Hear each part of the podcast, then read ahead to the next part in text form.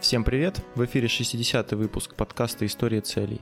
С вами опять в студии Анатолий и снова Никита. Всем привет. Сегодня к нам в гости пришел Артем Хавалиц. Здравствуйте, Артем. Привет, ребят. Сегодня у нас впервые в гостях врач. Честно говоря, слабо представляется, как правильно рассказать о специализации Артема. Артем, расскажите немного о себе и о том, чем вы занимаетесь. Я врач-остеопат, краниосакральный терапевт. Это для нашего слуха пока слова такие, не то что новые, но в какой-то момент немножко, может быть, дикие. Но занимаюсь, собственно, как любой врач, тем, что даю людям здоровье, помогаю им встретиться со своим внутренним резервом и раскрыть его на 100%. А можно ли сказать, что это ну, мануальная терапия или это какой-то такой общий термин? Нет, это не мануальная терапия, это немножко другое. А здесь, а, ну, как а, если выстроить такую, ну, небольшую, возможно, так э, в головах людей эволюцию того, как помочь можно человеку, да, есть медицина, ну, классическая, назовем ее так, больничная, которая занимается там, лекарствами, уколами и операциями. Угу. Есть массаж, ну, что такое массаж, я думаю, никому рассказывать не надо, да?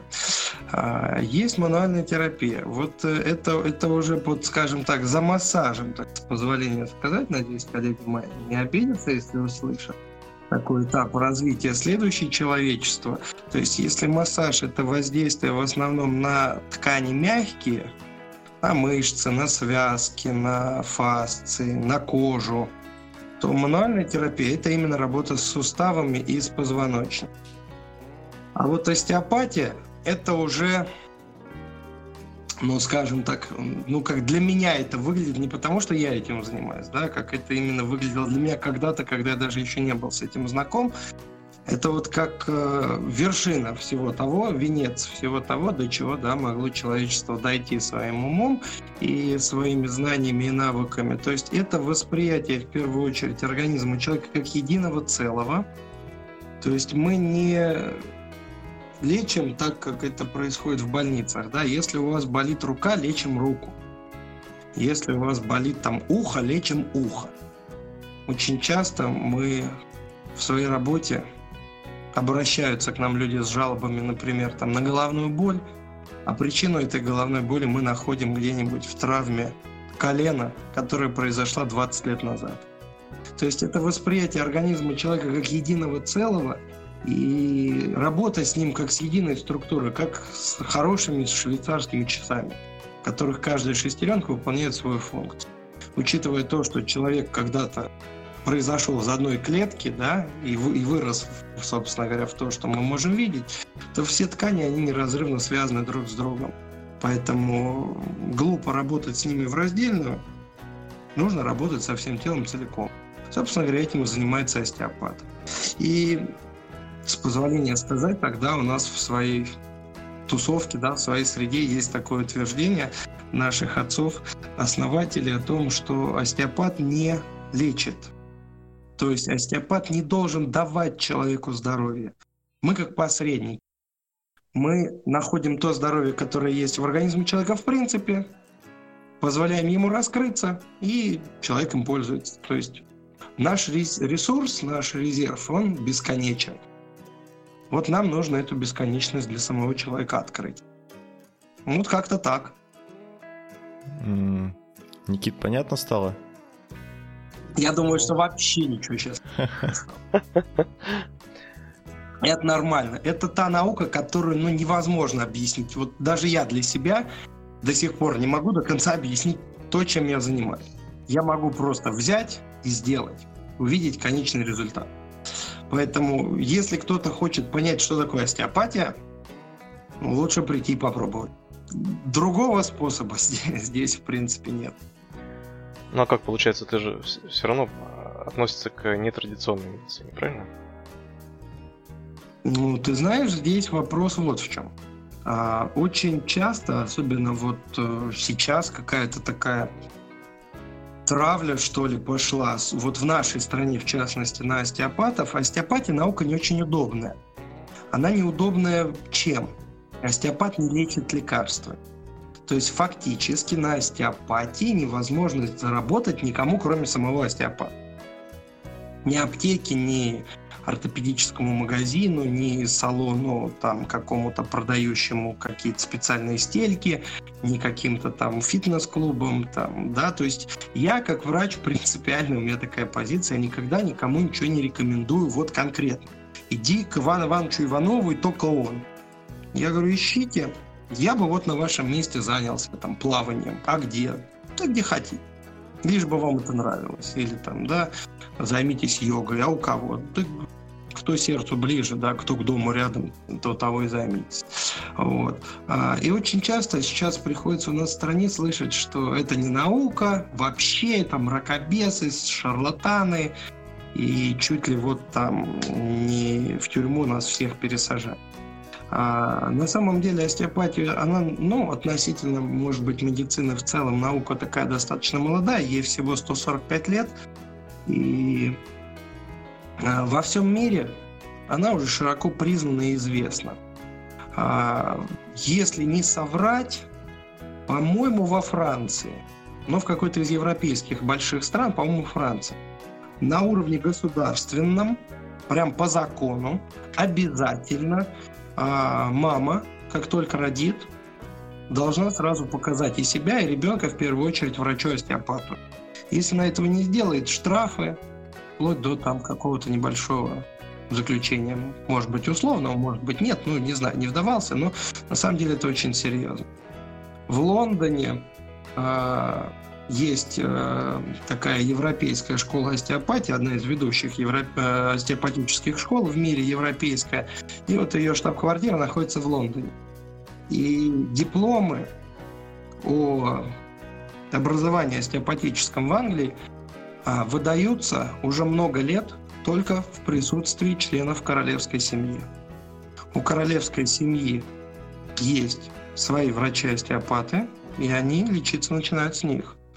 А, доверенным врачом, лечащим президента Америки Джорджа Буша-младшего, был врач именно остеопат. То есть это всем миром уже давно признано, давно оценено, и это ставится иногда вот во главу угла еда к кому обратиться.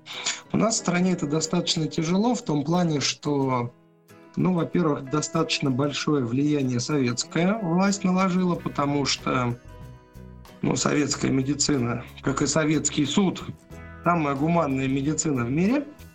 Вот. И все таблетки, которые производились, только они могли помогать. А если они не помогают, ну, ты не достоин жить. Потому что я тебя вылечу, или никто тебя не вылечит.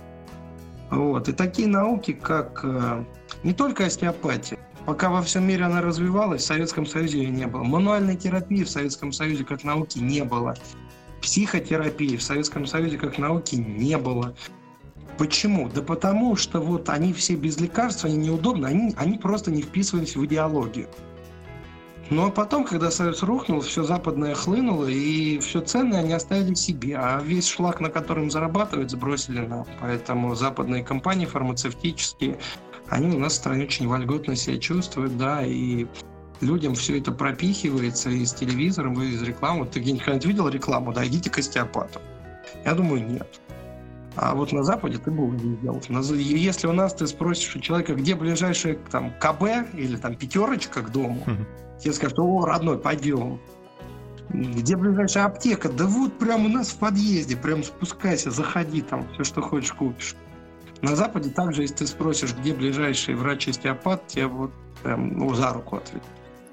Вот. И у них это считается нормой. Это хороший тон. Любить себя, уважать себя, ценить себя и беречь себя. У нас к врачу, да к любому, не только к остеопату, у нас к любому врачу приходит, когда уже почернело, отвалилось отцу.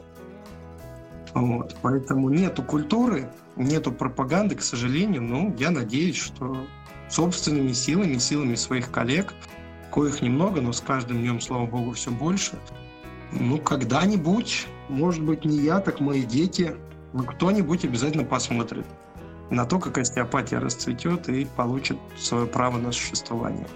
Касаемо народное и ненародное, традиционное и нетрадиционное, в 2012 году, дай бог памяти, то ли 12, то ли 20, по-моему, декабря, был подписан приказ Министерства здравоохранения о внесении остеопатии в номенклатуру оказания медицинских услуг. Остеопаты стали абсолютно легально работать и оказывать медицинскую помощь. Э, остеопатические институты, которые работали в нашей стране на таком, скажем, полулегальном основании, они признались официально. Сейчас врач-остеопат, он врач в первую очередь, он заканчивает медицинский университет, потом проходит первичную специализацию по остеопатии. Это не хухры-мухры 4 года. Есть сейчас прошлого, по-моему, года открыто впервые э, э, ординатура, то есть сразу можно без какой-то первичной специализации. То есть я в своей первичной специализации врач-невролог, да, все остальное уже потом. Сейчас можно сразу становиться врачом-остеопатом. Этого всего мало, это всего один институт этим занимается, но это есть, это уже такой достаточно большой шаг вперед. Поэтому я вчера специально да, готовясь к нашему разговору, так погуглил, полазил по интернету, да, потому что я, честно говоря, мне эту информацию отслеживать некогда, мне обычно там друзья или там пациенты сбрасывают, о, посмотри, там на ютубе ролик, какой-то человек с фамилией там хрен пойми какой, о, там он, ты что, в целом пижмаке с галстуком, умные вещи человек говорит, в очках еще, не дай бог, вообще его все слушают. Он сказал, что все остеопаты мракобесы, а он с фамилией Вася Пупкин молодец, хотя вообще он к медицине, там он какой-нибудь экономист, менеджер, который просто себя пиарит. Да, люди смотрят, люди этому верят. Поэтому а, тоже достаточно тяжело через это пробиваться. И вот я вчера наткнулся на такой ролик короткий, можете посмотреть, если будет интересно. А, в апреле месяце это был достаточно громкий скандал, такой внутриковый, но вынесенный на всеобщее обсуждение. В апреле месяце с эфира передачи «Жить здорово» Елена Васильевна Малышева, всем любимая наша доктор с детства, да, угу. профессор, не мухры она сказала, что остеопаты – это не врачи. И вот мануальный терапевт – это врачи. Ну, наверное, потому что ее коллега, доктор Шубин, мануальный терапевт. Вот, и он стоял там, подгавкивал, да, да, мануальные терапевты, врачи, остеопаты не врачи, мракобесы, фу, не ходите к ним. Вот, поэтому будет интересно посмотреть, достаточно так весело. Да, а, директор института остеопатии, в котором я обучаюсь, Дмитрий Евгеньевич Мохов, сразу открытым письмом написал Константину Эрнсту о том, что вы вообще в курсе, какую ересь несут экранов а, вашего телеканала уважаемые на минуточку люди-профессора. Вот. И я вчера специально прогуглил просто обычный запрос. Два слова. Остеопатия, Минздрав. И прям полный список приказов на первом же сайте выдается о регламентации работы остеопатов, о обучении, о клиниках, обо всем. То есть все это легально, все это законно, все это признано, одобрено но не тиражируется, потому что ну, неудобно. Есть подозрение, что когда-то это приняли под э, давлением общественности, потому что ну, шило в мешке не утаишь, специалистов все больше, интернет шагает по планете, люди узнают новое. В конце концов, самолеты, поезда, можно полететь в другую страну и полечиться, узнать, что такое есть. Да? Сейчас железного занавеса, как в Советском Союзе, нету. Можно свободно перемещаться, искать, смотреть. Поэтому, ну, скорее всего, под давлением это все признали. Но вот сейчас, раз признали, ну, добиваемся того, чтобы все это продолжало развиваться и служить на благо населения нашей страны. Мне кажется, это не единственная ситуация, когда неудобная для государства, для экономического состояния там каких-то некоторых лиц, да и в целом каких-то э, сообществ, э, то, что могут ущемлять права. Ну, ты знаешь, мне понравилось, я недавно буквально в интернете читал какую-то статью, так мне реклама выскочила там по, по новостям по каким-то, и я а, такая стенография у одного из крупнейших табакопроизводителей, да, мировых, спросили, скажите, вот да, вы же ведете статистику, вы же вот там понимаете, кто ваши клиенты вас да, там вот у салонов красоты это в основном женщины там в возрасте от 30 до 50, там, да, у магазинов там нижнего белья элитного там это женщины с достатком там э, выше 3000 долларов, ну там грубо, да, а вот кто ваши клиенты? Он сказал потрясающую фразу. Наши клиенты все, у кого есть рот. Ну, в общем-то, да. То есть, понимаешь, да, что табак мы будем продавать всем, у кого есть рот, А спасать мы не будем никого, иначе, если мы будем вести пропаганду здорового образа жизни, те, у кого есть род, не будут приносить доход. Ну, грустно, но, к сожалению, как Давайте поговорим немножко о самой мануальной терапии. Да. А, не, мне интересно, вот э, Артем, ты сказал, что сейчас появилась, да, возможность обучаться на профессии остеопатии. А да, вот э, да, как, да. как э, у тебя обучение проходило? То есть вот я как-то с трудом себе представляю, как вообще на практике вот это происходит, как это выглядит? Ну, ты знаешь, оно не просто проходило, оно проходит до сих пор, и даже сейчас. Мы, мы разговариваем фактически онлайн с учебы. А, это очень сложно объяснить как. То есть есть понимание с точки зрения ну, медицины, анатомии, физиологии тех процессов, которые в организме человека происходят. Есть понимание того, что должен сделать. А дальше уже, как говорят мои пациенты, начинается как какой-то шаманизм и какая-то магия. Если со стороны посмотреть на остеопата, то человек с достаточно приятной наружностью чаще всего пододвигает стульчик к кушеточке, на которой лежит человек, пациент, кладет на него ручки, и все. Как в том известном фильме «Игра началась».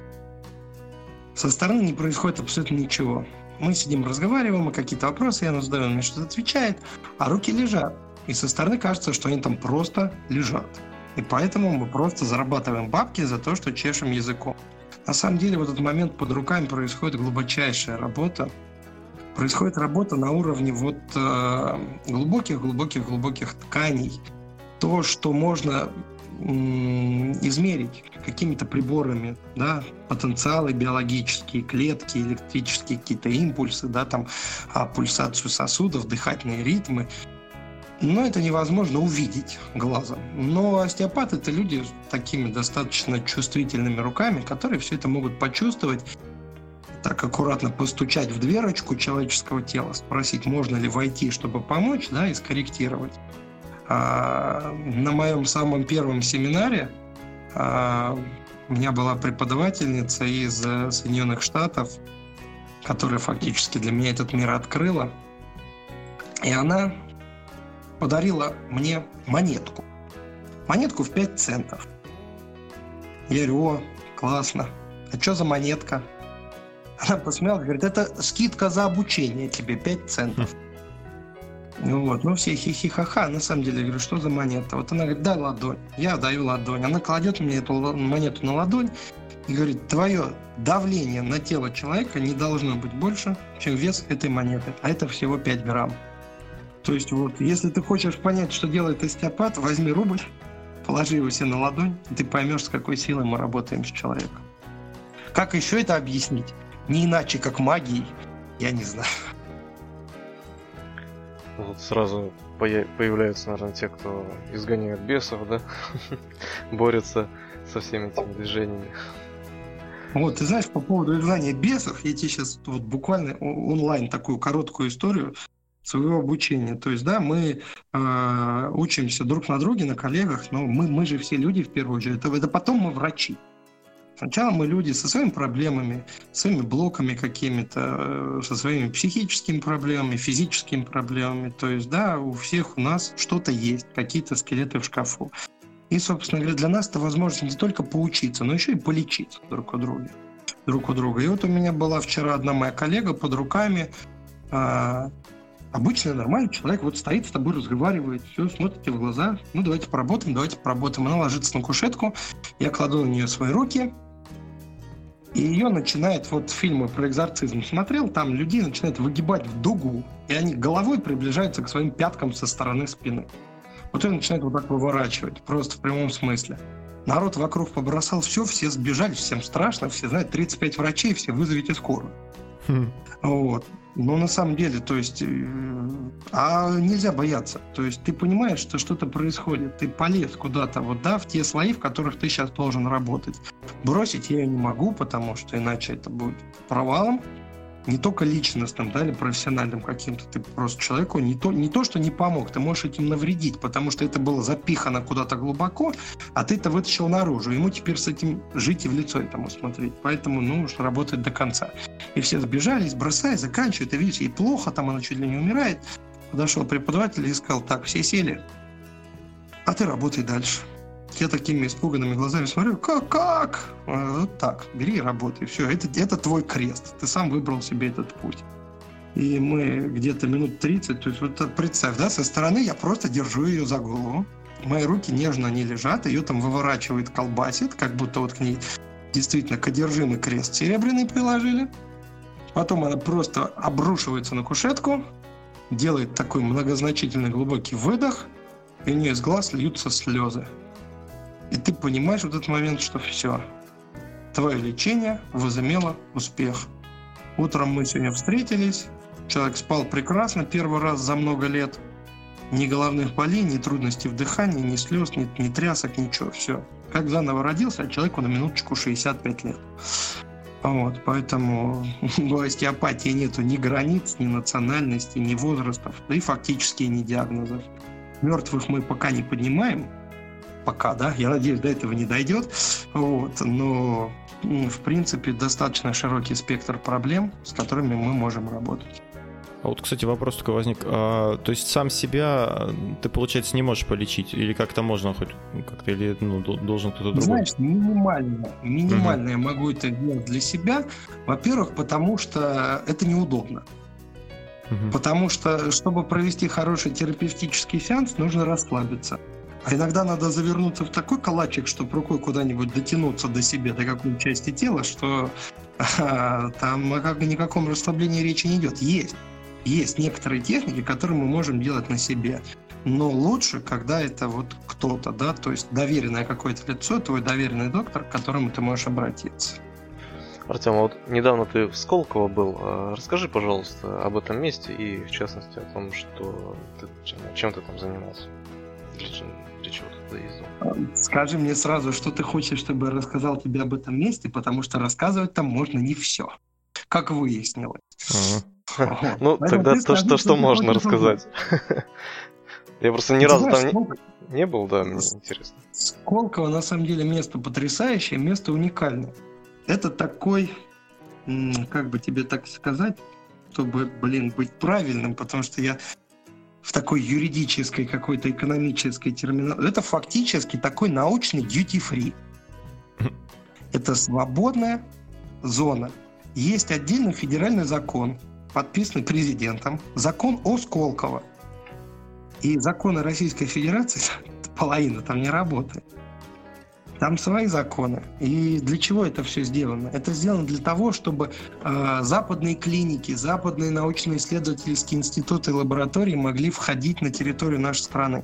То есть фактически на территории нашей страны нет представительства ни одной мировой клиники, ни одного мирового института с именем. Именно вот не как какой-то там российский проект под эгидой, а прям вот филиал. В открытую филиал этого нету. Почему? А этого нельзя законодательно сделать. Потому что, чтобы западным специалистам зайти в Россию, у них должно быть образование Российской Федерации, ну, естественно, там какой-нибудь там а, Чикагский институт не будет заморачиваться такой фигней, просто не пойдет. А им создали такие условия, что им этот закон отменили именно на территории Сколково. И там строится э, представительство ведущих мировых клиник, институтов, э, научных лабораторий, которые, собственно говоря, ну вот так может быть ограничено, но заходит на нашу страну, но туда есть открытый доступ, то есть в эти клиники можно будет записаться, там можно будет лечиться, проходить обследование. Все-таки Сколково, как, каким бы он отдельным не был, это, это, знаешь, говорят, если Москва это город-государство, то Сколково это город-государство в городе-государство. То есть это на самом деле какая-то отдельная такая структура со своими там, у него свой кампус, да, свои там общежития, свои квартиры, свои дороги, свой транспорт, свои научные лаборатории, свое все. Вот, поэтому такой проект достаточно нужный, проект уникальный. Они очень гордятся тем, что Сколково — это самый большой в Европе наукоград — вот, поэтому, ну, у нас э, русский человек широкой души любит масштаб. Поэтому, ну, если бы не самый большой, то зачем вообще строить? Вот. И внутри потрясающе, конечно, да, созданы все условия, и молодые ученые, то есть это не знаешь, там не обязательно ты должен быть миллиардером. Ты можешь как молодой ученый внести какой-то проект, у них есть научный фонд Сколково, который а, поддерживает это все, гранты выдает, да, то есть ты, если представишь проект, найдешь а, его одобрение, поддержку со стороны каких-то медицинских компаний, фармкомпаний, научных компаний, космос, там все что угодно, да, ты просто заходишь в этот э, наукоград со своим проектом, тебе его софинансируют, и ты работаешь и развиваешься. Поэтому, то есть, как бы это не дикость, это не космос, это все абсолютно вполне реально, и не надо для этого быть каким-то там э, чьим-то сыном, да, надо быть просто умным, амбициозным человеком, желающим изменить этот мир. Вот. А что я там делал? Я там учился, учился по приглашению своих коллег, остеопатов, э, которые решили впервые а в нашей стране провести такой э, семинар остеопатический с так называемым интегративным подходом. То есть у нас очень плохо выстроено взаимодействие людей, а, коллег одной профессии, но разных специальностей. Вот да, взять тех же врачей, да, если человек приходит в больницу с головной болью, его никогда не будут лечить вместе, совместно там терапевт, кардиолог, невролог, там хирург, кто-то еще. То есть, да, каждый будет лечить отдельно с позиции или я тебя вылечу, или ты сдохнешь. Или я тебя кому-нибудь скину, чтобы ты не сдох у меня. Пойди умри там. А вот интегративный подход это именно когда несколько человек одновременно занимаются тобой. То есть фактически в течение трех дней у меня одновременно было четыре преподавателя. Вот прям в режиме онлайн. Все эти человека четыре были рядом. И врач-остеопат, а, доктор а, МРТ-КТ-диагност, а, доктор стоматолог-ортопед и преподаватель э, кафедры нормальной анатомии первого московского меда имени Сеченова. То есть вот такая достаточно серьезная, уважаемая команда, которая три дня просто вот э, вбивала, ну даже не вбивала, то есть ты все это знаешь. Тебе просто помогают на это взглянуть с другой стороны. И у тебя такое, после этого состояния, такого насилия в мозг, ну это такой кайф, потому что ты просто вот как будто на другую планету слетал и что-то там марсианина живого потрогал. Вот, поэтому для меня учеба это всегда отдельный кайф как бы в жизни, потому что, ну, на учебе я бываю часто, фактически там раз, а иногда и два в месяц. И это не потому, что там я хочу быть самым умным. Вот, это не потому, что я там чего-то не знаю, или, да, здесь просто вопрос в том, что, э, ну, я считаю, что врач это человек, который должен учиться всю жизнь, поэтому Сколково для меня был таким очередным этапом, каким-то новым опытом, и я очень счастлив, горжусь тем, что меня пригласили. А, вот скажи, вот у меня такая история есть. Я в детстве несколько раз был эм, как отец моего называет, Костоправ, у Костоправа. Угу. Он, кстати, по-моему, до сих пор практикует, насколько я знаю. Виктор Иванович зовут фамилию. Да, есть такой. Он работает, дай бог ему здоровья. На парковой работает. Ну, да, да, да. Угу. Вот.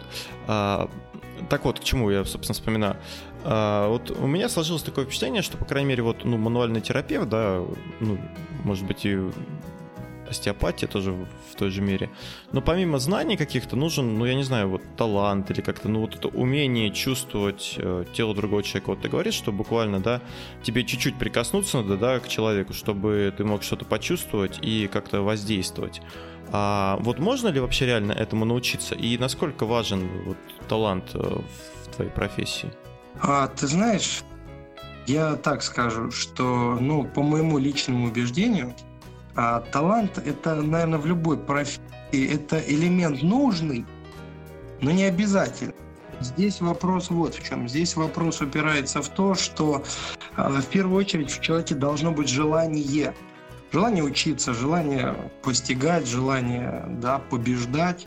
То есть, ну, помимо таланта еще нужно вот желание, нужна небольшая такая нотка амбициозности. Нужно быть э, ну, бунтарем в какой-то степени, потому что я а, ну, вот постоянно каждый день выслушиваю в свой адрес, там, да, что вот нас нету, мы не должны быть, и все, чем мы занимаемся, ересь. Ну, это так по мозгам немножко лупит, но как-то в какой-то момент ты к этому привыкаешь и просто пропускаешь все это мимо. Поэтому а, главное, чтобы человек был вот готов открыть себя для новых знаний, для новых умений. Если он будет готов, то у него все получится. Если он не будет готов, ну тогда будут большие проблемы, потому что сколько бы у него не было денег, связей, насколько бы красным не был его диплом, толку от этого будет, прости, как от козла молока. Ну, то есть в теории, да, ну, любой может научиться остеопатии. Ну, ты знаешь, по факту, по факту, да. Но труда придется приложить, конечно, море. Ну, понятно, я вот смотрю, да, ну, как подписался на тебя в э, соцсети, вот э, очень много, угу. ну, информации, которую ты выкладываешь, она настолько такая, ну, с одной стороны, интересная, с другой стороны, такая, как бы всеобъемлющая и сложная, что я, ну, так примерно представляю, сколько нужно, нужно знать всего, чтобы этим заниматься. У меня такой немножко, может быть, тупой вопрос. Вот просто интересно на примере. Ты вот говорил вначале, что ну, например, болит у тебя рука, да, но это может быть там связано с чем-то еще, там, с травмой спины, там, или, например, что-то угу, такое. Угу. А вот а, какой-нибудь пример такой можешь привести, ну, может быть, вот что с чем может быть взаимосвязано? Я понял, я понял, тебя, да, да, ну, таких примеров я тебе могу сейчас наприводить кучу, потому что с этим работаешь каждый день, сталкиваешься, но из такого, из достаточно свежего, скажем так, и еще очень случай, скажем так, ну, может быть, актуален, запоминаем тем, что а, я в этом случае человеку не смог помочь. Не смог помочь не потому, что не знал, что делать. Как раз с этим проблем не было. Я человеку не смог помочь, потому что человек не разрешил фактически себе помочь. То есть у нас люди, ну вообще по природе своей человек достаточно ленивое существо. Все мы. Я в первую очередь, я, наверное, самый ленивый. Вот. И мы все идем всегда по пути наименьшего сопротивления. Мы не хотим думать, осознавать, да и даже просто довериться иногда бывает сложно. Проще пойти, телевизор посмотреть, выпить пилюлю, и, знаешь, как это Владимир Семенович Высоцкий, Высоцкий пел, э, уколоться и забыться. Вот. То есть, по факту своему вот, э, ситуация. Приходит женщина ну, 35 где-то примерно лет, с жалобой на боль в пояснице.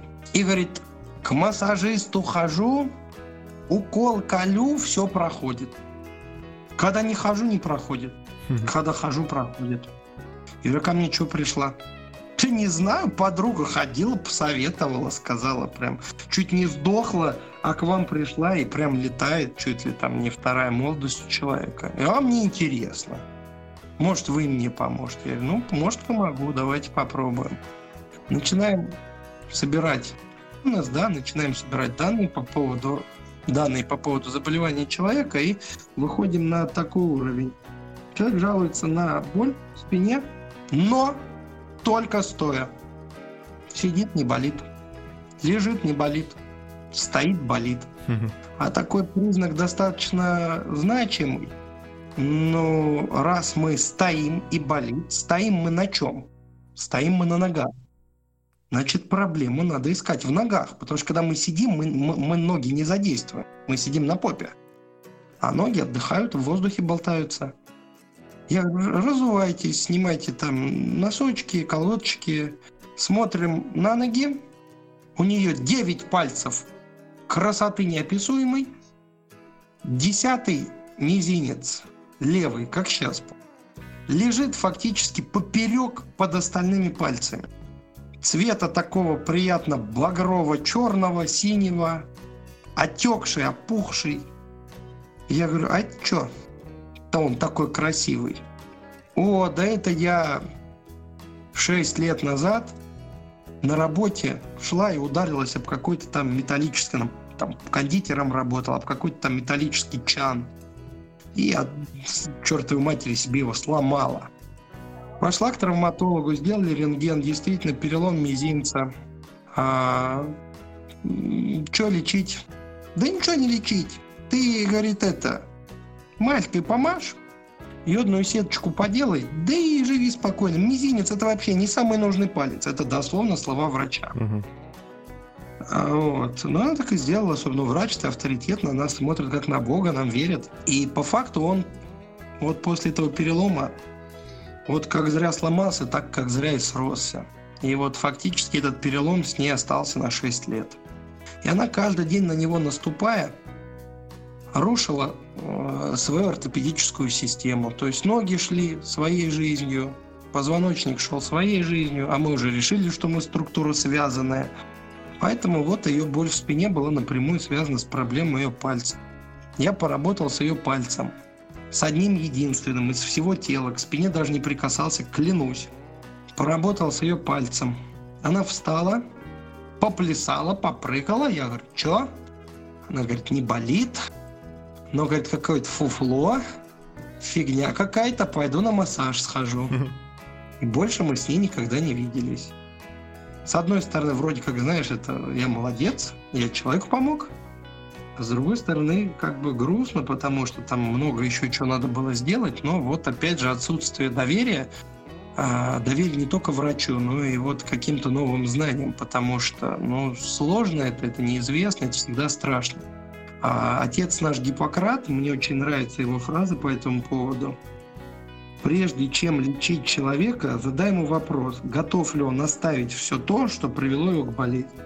Вот фактически она не готова отказаться от своей болезни. Опять же, почему? Да может быть она ей удобна. Может быть, она жалуется всей своей семье целыми днями на то, что у нее спина болит, а они ее не заставляют работать, не моет она посуду, не готовит есть, там, не убирает по дому, все это делают дети, муж. На работе она может там сказать, у меня спина болит, и уйти с работы, там, лечь в больницу на три месяца, там, да, капаться, лечиться, мазаться, массажироваться. То есть это зона комфорта, с которой люди не готовы расстаться. Есть потрясающий случай по этому поводу советских времен. Был такой потрясающий академик у офтальмологов, достаточно такая величина, Федоров его фамилия, может, когда слышал. Вот, это один из величайших э, мировых офтальмологов, и а, его именем названа сейчас, э, названа сейчас ведущая клиника офтальмологическая в Москве. Угу. И вот он разработал первым в мире метод хирургического восстановления зрения при полной потере или полном отсутствии. Не стопроцентный, конечно, но, извините, на безрыбье и рак рыба. Ну и, естественно, чтобы метод внедрить, это были, по-моему, 70-е годы прошлого века, чтобы метод внедрить, его нужно было опробовать. Ну, одному помогли, прикольно, хорошо, ура, двум помогли, здорово, но это же не статистика, нужно там тысячи две человек. Вот как ты думаешь, где можно прям сходу в Москве взять две тысячи слепых человек? Mm. Он обратился во Всероссийское общество слепых. слепых. Mm-hmm. Логично. Ну куда еще идти? Они там все вместе. Угу. Он пришел, представился, Федоров, офтальмолог, разработал, могу помочь. Вы же все равно слепые. Если не получится, вы ничего не потеряете. Вы слепыми были, вы слепыми останетесь. Если получится, я вам подарю шанс увидеть этот мир. Либо заново, либо вообще впервые. Он собрал в аудитории, я не помню точно цифру, по-моему, 1700 человек. Да? Аудитория, которую, на которую он это предложение вынес. Вот тебе вопрос, как ты думаешь, сколько человек из 1700 согласилось? Ну, я подозреваю, что мало. Ну, насколько мало? Ну, вот любую цифру, которая первая приходит в голову. Сто. Ноль. Ноль? Ноль. Ни один не согласился. Потому что они сказали, вам, конечно, спасибо, предложение обалденное. Но мы инвалиды, у нас льготы, да. Мы ездим по путевкам отдыхать, мы не платим ни за что, нас государство содержит, у нас хорошие пенсии, нам легенькую работу подсунули, которая еще копеечку дает. Вы что, предлагаете нам с этим всем расстаться ради чего? Чтобы на этот гребаный мир посмотреть? Извините, спасибо за предложение, до свидания. Он сказать, что обалдел, я, наверное, представляю его реакцию в этот момент, это вот обалдел не сказать ничего. То есть, но это действительно факт. И он это все долгим методом уже на своих пациентах просто набирал. Да, те, кто приходил, тем помогал. Вот. Но это действительно факт исторический. Если кто не верит, может почитать, такое было. Да, не согласился никто. Вот тебе, собственно говоря, и медицина, доверие и чудеса. Ну, по поводу Федорова, я вот, э, ну, я, правда, не, не у него, я в Москву не поехал, ну, добрый взгляд тот же, да, у нас клиника. Да. Я там, собственно, тоже зрение себе поправлял, а знакомый ездил ну, в Москву, тут в клинику Федорова. Мне еще напомнило историю про, про этот, про ногу, как э, у доктора Хауса, по-моему, было, когда паль, палец болел у чувака, и он говорит, я куда пальцем не ткну, везде больно. Угу. И вот он говорит, можно посмотреть, ему на палец тыкнут, ай. А еще э, я... А, я читал книжку, э, не знаю, слышал, нет, автор, э, у него очень имя такое, Мирзакарим Нарбеков. А, да, опыт дурака. Да, да, да, да, да. Вот там, там похожая была история, когда он к себе позвал людей лечиться, и он их над ними издевался максимально, чтобы понять, что они, ну, действительно готовы, как бы, как ты сказал, а, оставить все, что, ну, привело к болезни, чтобы вылечиться. Да, по факту очень многие не готовы, к сожалению. Это грустно осознавать, но, ты знаешь, опытом работы я пришел к тому, что мы, к сожалению, не можем спасти всех. Очень хочется. Особенно, когда приходят дети. Прям хочется. Но ты понимаешь, что проблемы детей даже не в детях. Ну, там, да, скорее родителях, да. Родители делают такую бяку-закоряку, говорят, вот те деньги, вот ребенок, что ты меня трогаешь? Угу. Не трогай, ты ребенка лечи. Я говорю, ну ребенок, это, это вы. Не-не-не-не-не-не-не. Деньги и ребенок. Свяжи эти два события в голове и работай. Поэтому вот таких, к сожалению, приходится сразу отказываться, выслушивать много нелицеприятного в свой адрес, но лучше ты сделаешь это вот такое, знаешь, волевое решение один раз и откажешься, чем это будет там какой-то мертвый результат через там пять сеансов. Человек придет, спросит, ты где? эти деньги, за что плачу? Ты скажешь, ну ты же не захотел меняться. Да я зачем? Те же ты ребенка привел. Поэтому такая у вас интересная, веселая работа. Тут, конечно, да очень многое зависит на самом деле. И не, не только от пациента, еще и от окружения, от его образа жизни, тому, к чему он привык. Не всякий. Да, это фактически, знаешь, это вот а, в современном мире очень такая модная. Я не люблю это слово, но такая в тренде. Фраза зона комфорта. Вот люди не готовы выходить из своей зоны комфорта, потому что они не знают, что там, неизвестность пугает. Мы лучше будем сидеть в чане с э, какашулями, но со своими родными, чем оботремся, выйдем и пойдем туда, в мир, где Бог его знает, какие люди, какое солнце, какое все. Вот, поэтому иногда они приходят к врачу, а, даже сами не понимая, зачем они приходят. Их вот тоже такой, да, случай показательный, очень показательный. Он сейчас вот прям вот на все вопросы ответит. Обращается молодая достаточно женщина, 38 лет. Говорит, работаю в офисе, там, бухгалтером. Вроде молодая, а сидеть не могу, спина болит, шея болит, за компьютером целыми днями, цифры, эти бумажки, все плохо, уже умираю, ничего. И работу бросить не могу, работа хорошая. И работать дальше не могу, потому что все болит. Помогите. Начинаем работать. Раз сеанс, а остеопатическое лечение, оно в отличие от массажа не каждый день, оно где-то раз в неделю, в полторы, да, то есть, ну, наше лечение растянулось примерно на полтора-два месяца. Раз сейчас приходит, ой, вы знаете, вроде спать стало лучше, вроде полегче. Через там неделю два сеанса, ой, еще получше, три сеанса. И она приходит и каждый раз говорит, что чувствует себя лучше. Но каждый раз ее глаза все грустнее и грустнее, грустнее и грустнее на нашу крайнюю встречу она пришла с таким лицом, как будто у нее на глазах только что расстреляли всю ее семью, потом подожгли, вот, а пепел закопали в яму и сверху подожгли на всякий случай, постреляли туда еще раз. И я не могу понять, вам плохо? Да вы что, доктор, мне так хорошо не было, даже когда я ребенком была. Хм. Тогда вопрос, а что с лицом? И вот ее ответ, он, он достаточно сейчас дословно будет процитирован, потому что ну, это такое, знаешь, не забывается никогда. Ее ответ очень сейчас вот расставит все точки над «и» очень так э, тщательно. Она сказала, вы знаете, у меня, когда вы меня вылечили, у меня сложилось ощущение, что у меня умер кто-то очень близкий. У меня была моя болезнь, она была мне как ребенок. Мы ее любили, лечили, в больницу водили, кормили таблеточками, поили укольчиками. Нас от работы оберегали, нас там жалели все, нам так пледик подавали, и все было хорошо. А теперь ее нету, и я не знаю, ради кого мне дальше жить. То есть вдумайся, человек в 40 лет жил ради болезни. Поэтому как помочь такому человеку? Да никак. Этому человеку нужен психолог, чтобы она помогла ей посмотреть на этот мир Но это то же самое, что спасение утопающего, дело рук самого утопающего. Ну, ты знаешь, фактически э, по этому поводу я могу вот так сказать. Если ты хочешь помочь утопающему, дай ему спокойно утонуть. Если он захочет жить, он поплывет. Если он не захочет жить, он утопит тебя вместе с собой, потому что ты будешь ему мешать тонуть. Вот, собственно говоря, и все. То есть наша работа должна быть чем-то подкреплена.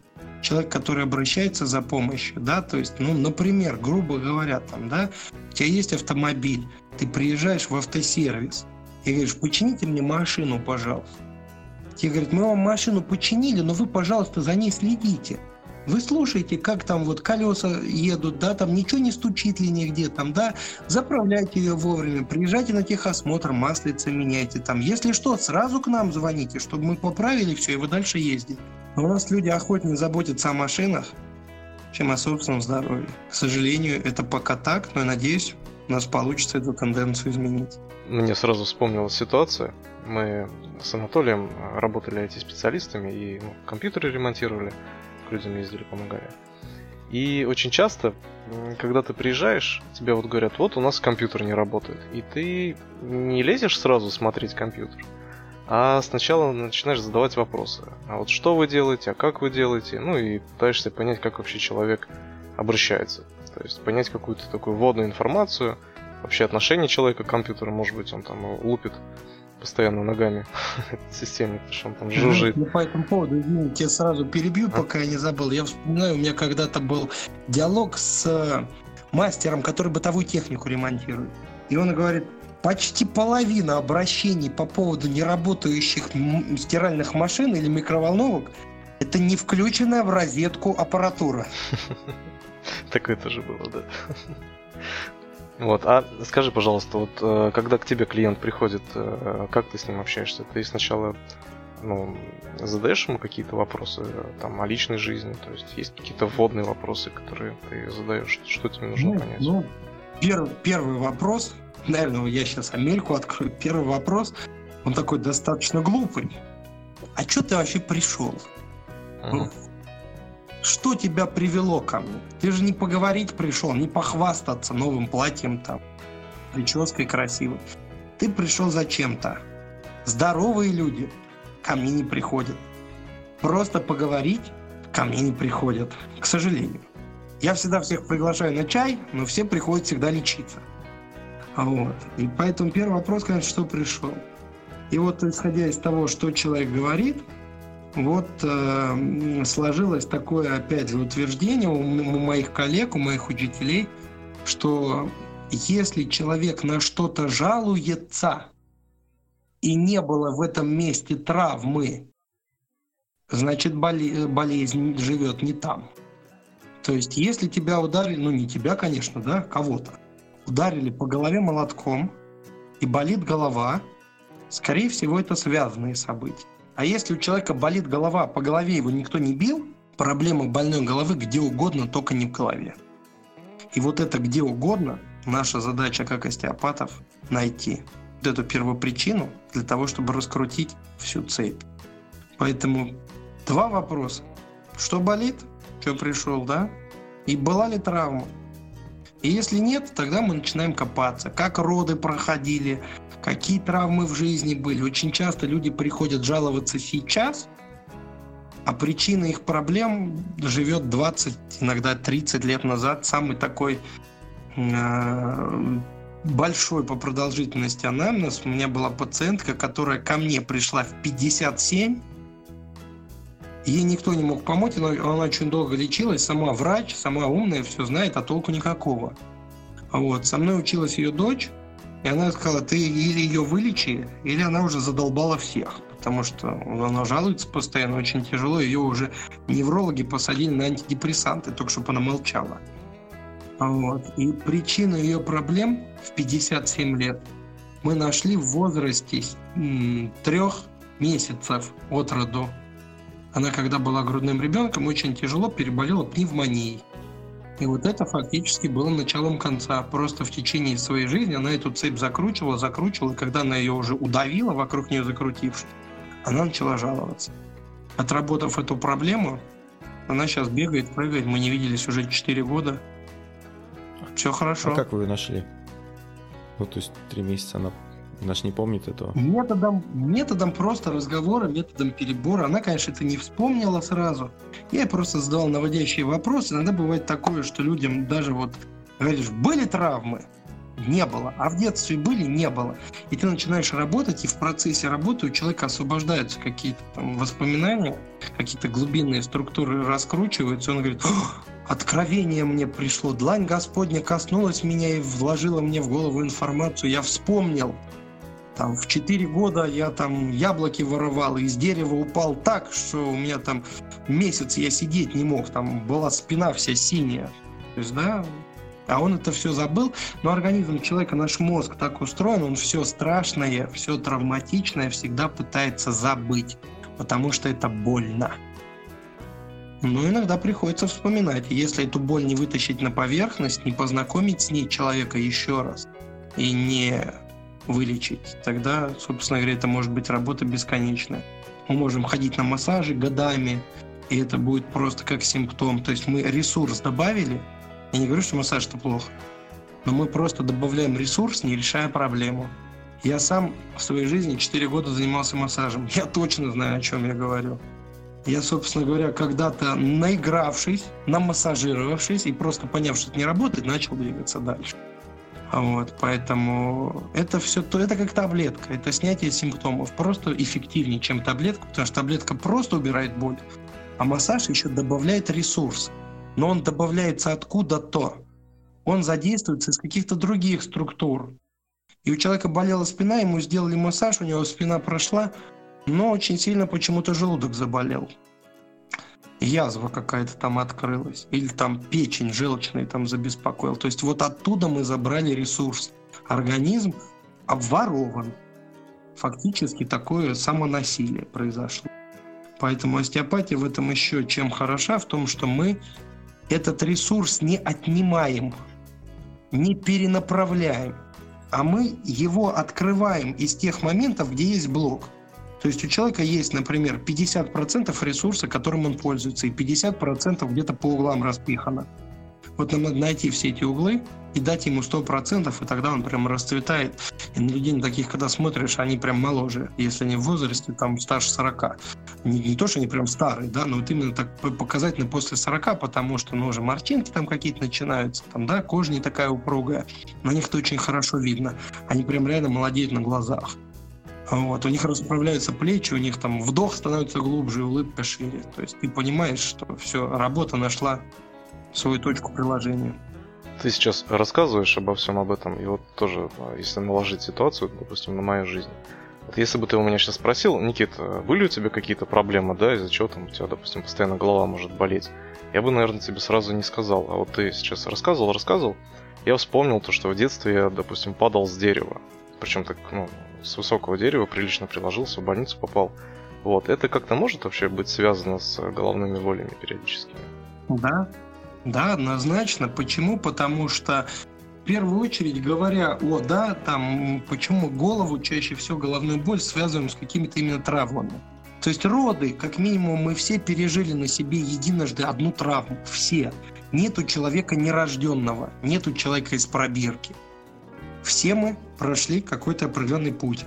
Кто-то естественные роды, кто-то кесарево сечение, кого-то щипцами тянули, кого-то лекарствами стимулировали, кого-то руками выдавливали, кого-то там подрезали, вытаскивали. То есть это все равно роды. Это все равно, она так и называется, первичная родовая травма. Она есть у всех. Мы просто в течение жизни под эту травму растем наш организм воспринимает, что вот такое травмированное тело, оно нормальное. Почему? Да никакого другого он никогда не знал и не видел. Он родился уже вот так. Поэтому все те травмы, которые мы добавляем в течение жизни, они просто этот процесс усугубляют. Я это называю эффект последней капли. То есть капли в стакан кап, кап, кап, кап, кап, кап, а последняя капля переливает стакан. Именно в этот момент ты начинаешь жаловаться и идешь к врачу. До этого работает механизм компенсации. Ты сам у себя этот ресурс воруешь, А когда организм говорит, да знаешь, иди-ка ты, дай-ка я поживу хоть для себя немножко, а ты пойди полечись и мне помоги. И вот именно в этот момент я, собственно, со своими пациентами встречаюсь. Поэтому однозначно ответ «да», потому что единое целое, а уж как касаемо спина-голова, это позвоночник. Это вообще единая структура. Несмотря на то, что позвонков много, все они собраны в единый позвоночный столб. Это нервы, это артерии, это спинной мозг, это все одно на всех. Поэтому если страдает что-то внизу, обязательно страдает что-то вверху. В мануальной терапии есть такое правило, оно называется правило, ну, в зависимости от перевода по-разному, есть про правила близнецов, правила сводных братьев, дурашливых братьев, ловет. На самом деле ловет это никакие не братья, это один человек, ученый, который открыл вот такое правило. Кто же такие братья? А правило гласит, что проблемы пятого поясничного позвонка связаны с проблемами первого шейного, четвертого поясничного, второго. И вот так на сближение, пока в области пятого и шестого грудного это не встречается. Почему? Это та же компенсация. Если в пояснице что-то ушло влево внизу, в шее что-то уйдет вправо наверху. Мы это со спины увидим как сколиоз, а человек на что-то начнет жаловаться.